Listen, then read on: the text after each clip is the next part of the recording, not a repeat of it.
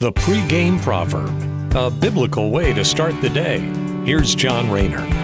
As we wind down our Ecclesiastes chapter 3 study, and we're almost done, which has us covering about 25% of the entire book of Ecclesiastes, Solomon gives us a grim outlook as he compares the destiny of humans to the destiny of animals. Here's Ecclesiastes chapter 3, verses 18 through 20.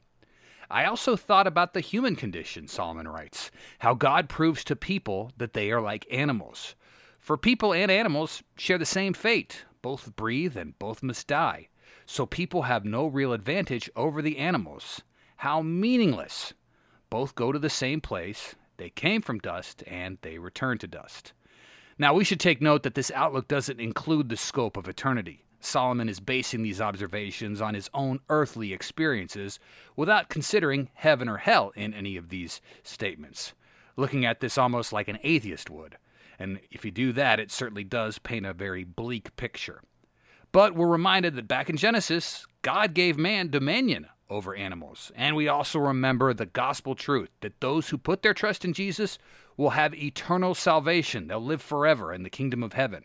So while our earthly bodies may wither and fade and die and eventually be committed to the same dust that we came from, our souls, when we're in Christ, will forever be with God once we trust and obey Jesus.